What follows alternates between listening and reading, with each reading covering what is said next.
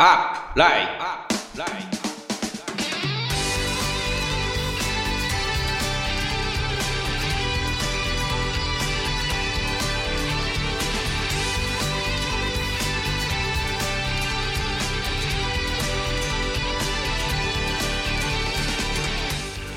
この番組は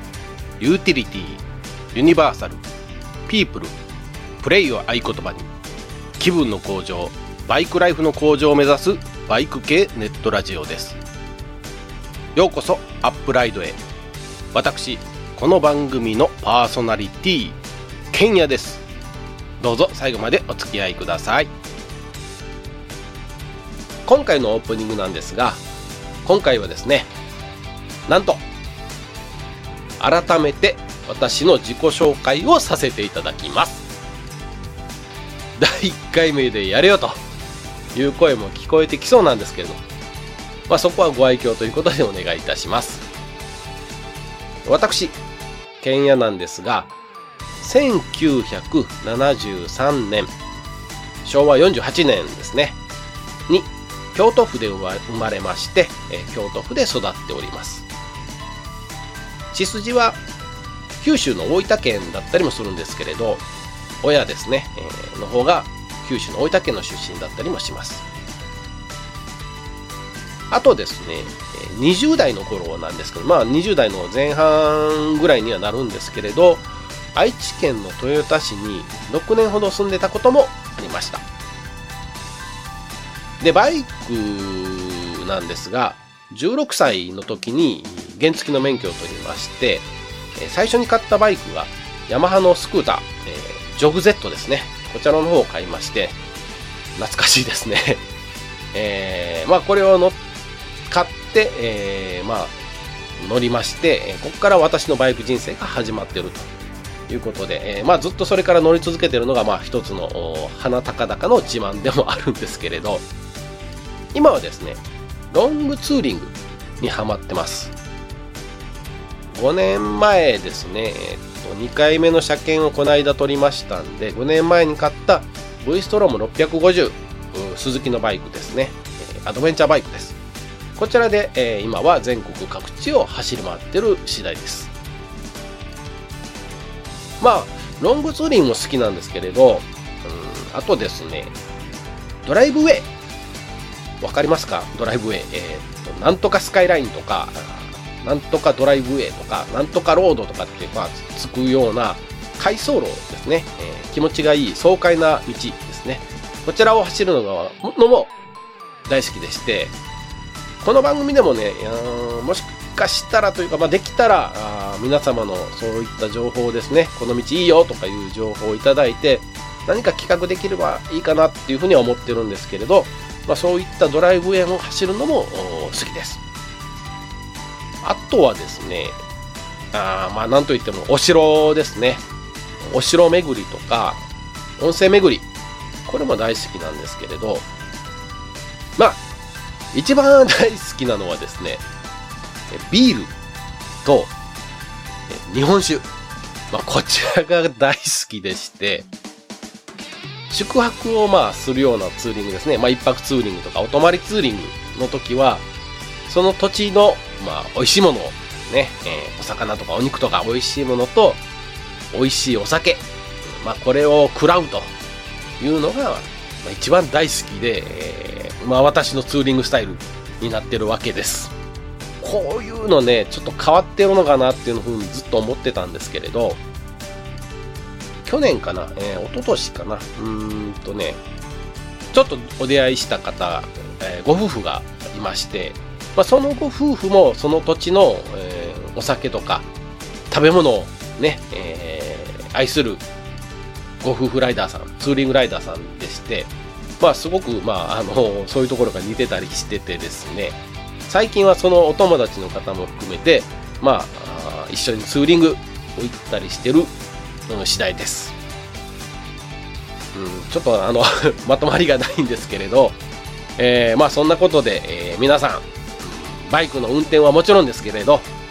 お酒の飲み過ぎとかね、食べ過ぎとか、健康の方にも気をつけていきましょう。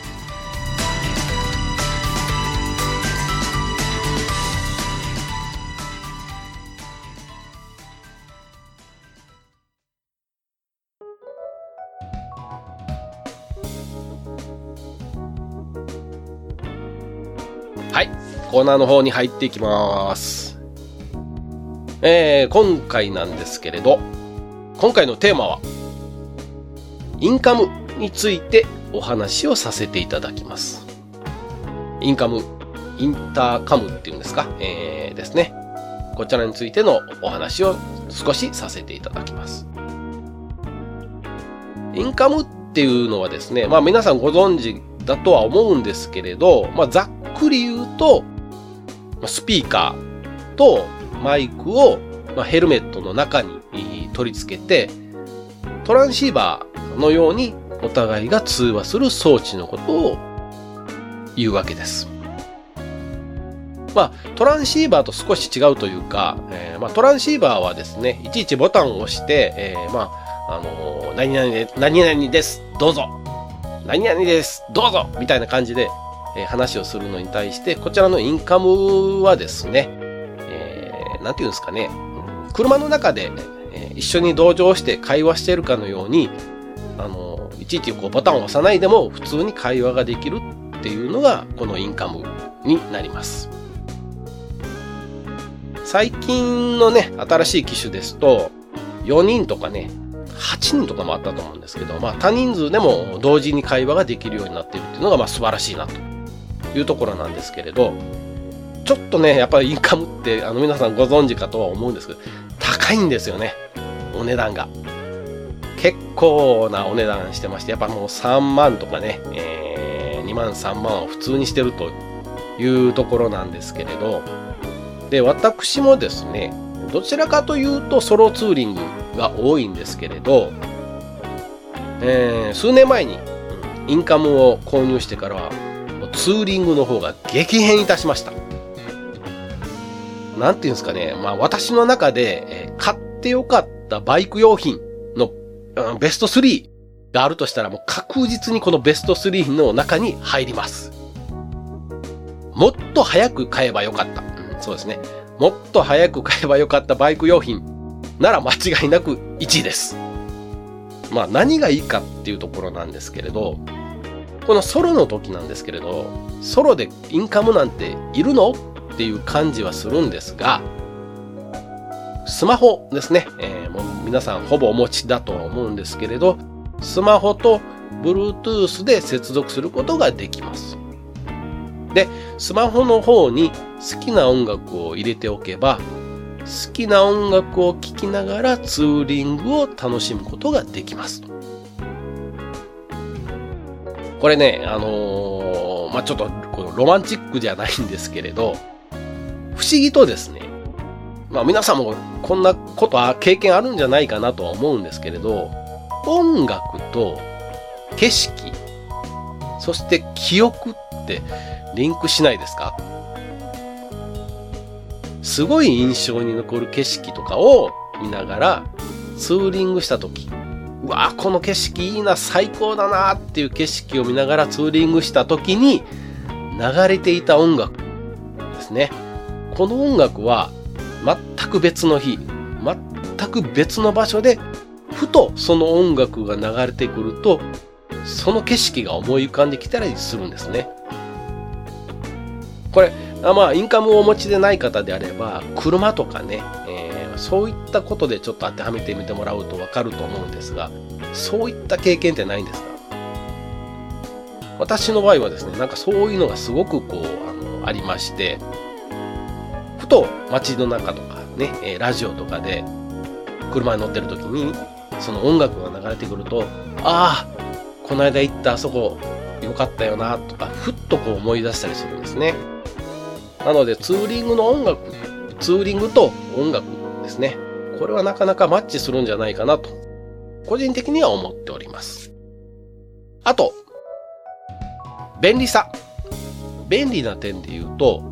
スマホのナビですね。えー、まあ、私 Yahoo ナビをメインに使ってるんですけれど、ナビも起動しながら音楽をいつも聴いてます。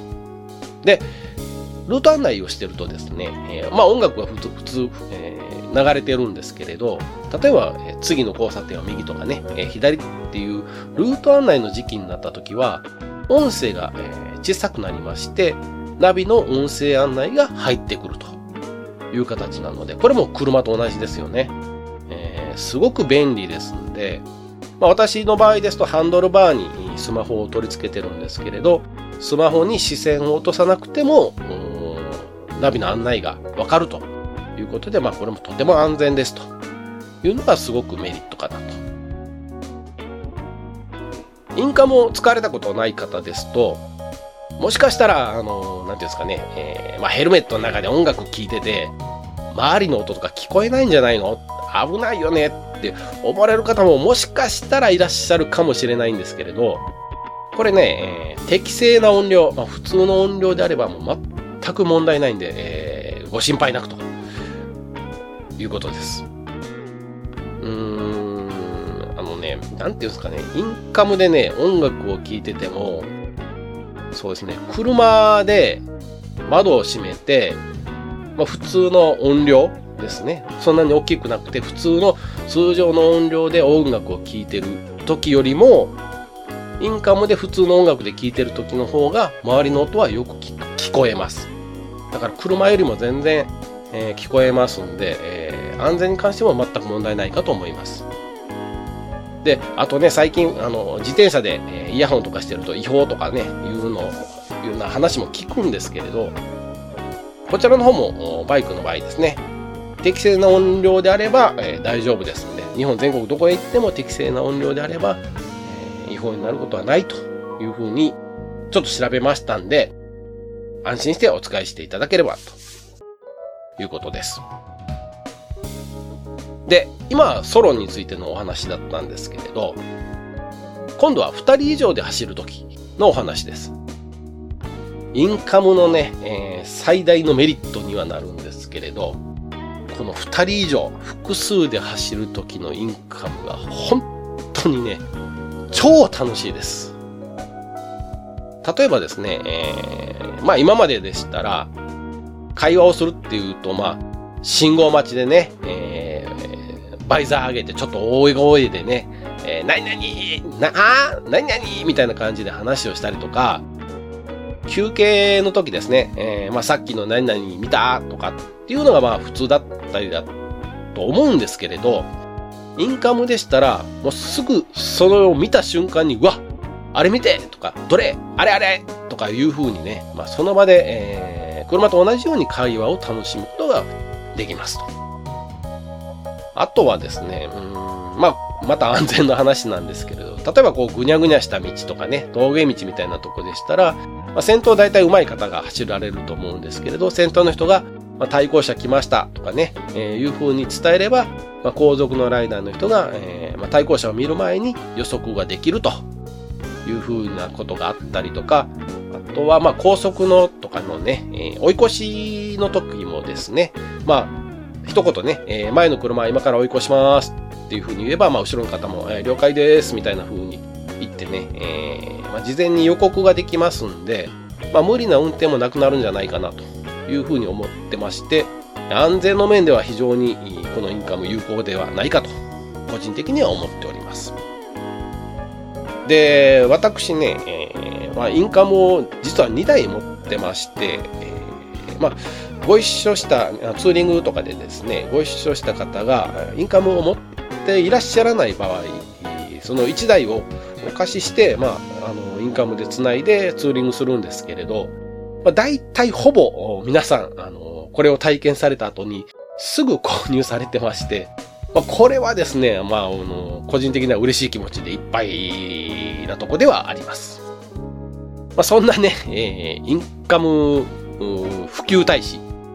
って言っていいとかわかんないんですけど、まあ、インカム普及大使の私なんですけれど、まあ、よく聞かれるのが、インカムの2大メーカー、うん、セナさんと B コムさんですね。まあ、このどっちのインカムがいいんですかみたいなのをよく聞くんですけれど、まあ、最近の機種はですね、えー、まあ他社製品とも接続できるので、まあどちらでもいいかなというふうには思うんですけれど、若干ね、相性の問題とか、機能がですね、まあ、一部制限、違うメーカー同士でつなぐと機能が制限されたりするっていうこともありますので、もし買われるのであれば、よく一緒にね、え、ツーリング行く方が使ってるメーカーに合わせるのがまあベストかな、というふうに思います。でね、えー、まあ、バイク用品店さんですね、まあ、それぞれ実は推しのメーカーがあるようですんで、もしご購入されるようであれば、まずはネットで一旦、えー、調べていただいて、ある程度の知識をつけていただいた上で、バイク用品店に行って、まあ、相談してみてはいかがかなということです。ちなみになんですが、えー、私はセナの製品を使っております。はい。まあ、ちょっと簡単にね、ざっくりではあったんですけれど、えー、っと、このインカムですね。ぜひともね、あの、使われたことないという方はですね、使ってる方にちょっと聞いてみたりとかですね、えー、またお店の方をですね、最近ショップ、バイク用品店にすごいデモ機がたくさん置いてあったりするので、それを使ってみてね、えー、どんな風に聞こえるかなっていうので試してみてもいいかと思います。えー、皆さんとインカムツーリングね、できる日が楽しみに待ってますんで、また、あの、買われた際は、一緒に走りましょう。以上、コーナーでした。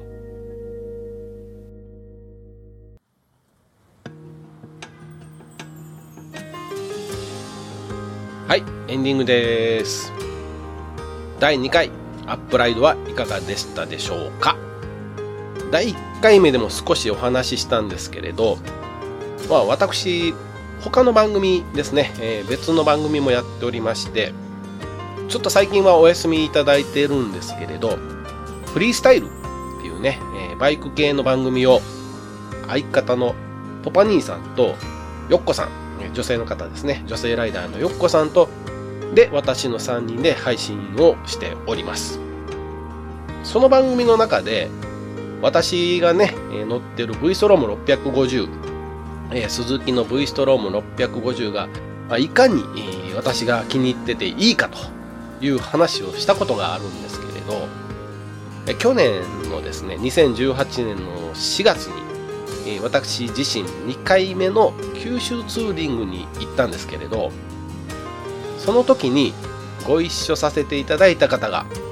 なんと V ストローム650に乗られていたんですね。あ、同じバイクですねっていうふうに、まあ、お話をお伺いするとですね、実はまだ買ったばかりだと。で、その買った理由がですね、私の番組、そのフリースタイルですね。フリースタイルで私の話を聞いて、まあ、購入を決めたというふうにおっしゃられたんですけど、え えー、ってこれ思いまして、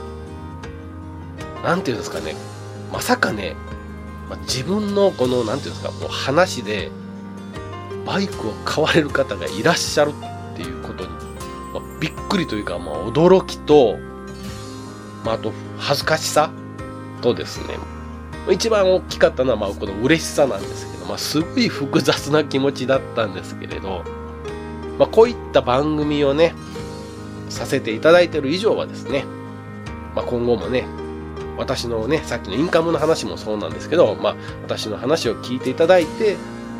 あ、なるほどって思っていただける方もいらっしゃると思うんで、まあ、自分の言葉に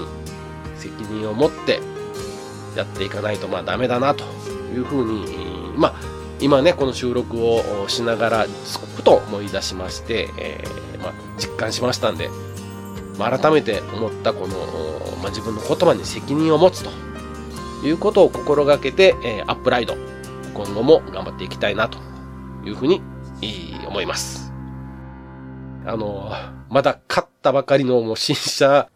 ね、えー、納車して1ヶ月経ってなかったんじゃなかったでしたっけ？あのー、ね、その V ストロームで、えー、お乗りいただいて、僕が九州に着いた日の、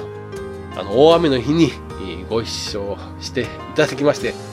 えその説はですね、大変お世話になりました。えありがとうございました。1年経った今ですけれど、え改めてお礼申し上げます。あの、私ね、主にツイッターの方でツーリングの行き先とかをね、えー、こう九州に行きますみたいな感じとかね、えー、どこどこ行きますみたいなことをつぶやいたりしますんで、この番組、まあ、これを聞いていただいている方は、ポッドキャストで聞いていただいている方がほとんどだと思うんですけれど、